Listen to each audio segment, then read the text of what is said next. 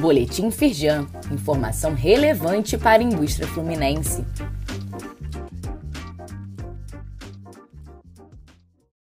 Edição de quinta-feira, 19 de janeiro de 2022. Cefaz RJ passa a publicar a relação das empresas que usufruem de benefícios fiscais tributários de ICMS. Os contribuintes devem confirmar sua situação regular, informando para a Secretaria o número do processo que deferiu o benefício, junto com o número da portaria ou ato legal que o tornou público o enquadramento.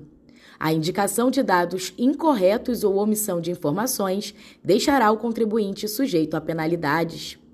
Saiba mais e confira se sua empresa está entre as listas já publicadas no site da Firjan. Oportunidades de negócios. Mais de 92 milhões de reais disponíveis para vendas em editais públicos. Atualmente, há 91 editais abertos para empresas de diversos segmentos, como indústrias de químicos, minerais não metálicos, metal mecânico, alimentos e bebidas, entre outros. O portal Firjampec mantém atualizado o mapeamento com as compras públicas abertas pelo governo do estado e pelas prefeituras fluminenses. Acesse a lista completa no link disponível neste boletim. Entidades da Suíça e empresários fluminenses trocam experiências sobre pesquisa, desenvolvimento e inovação.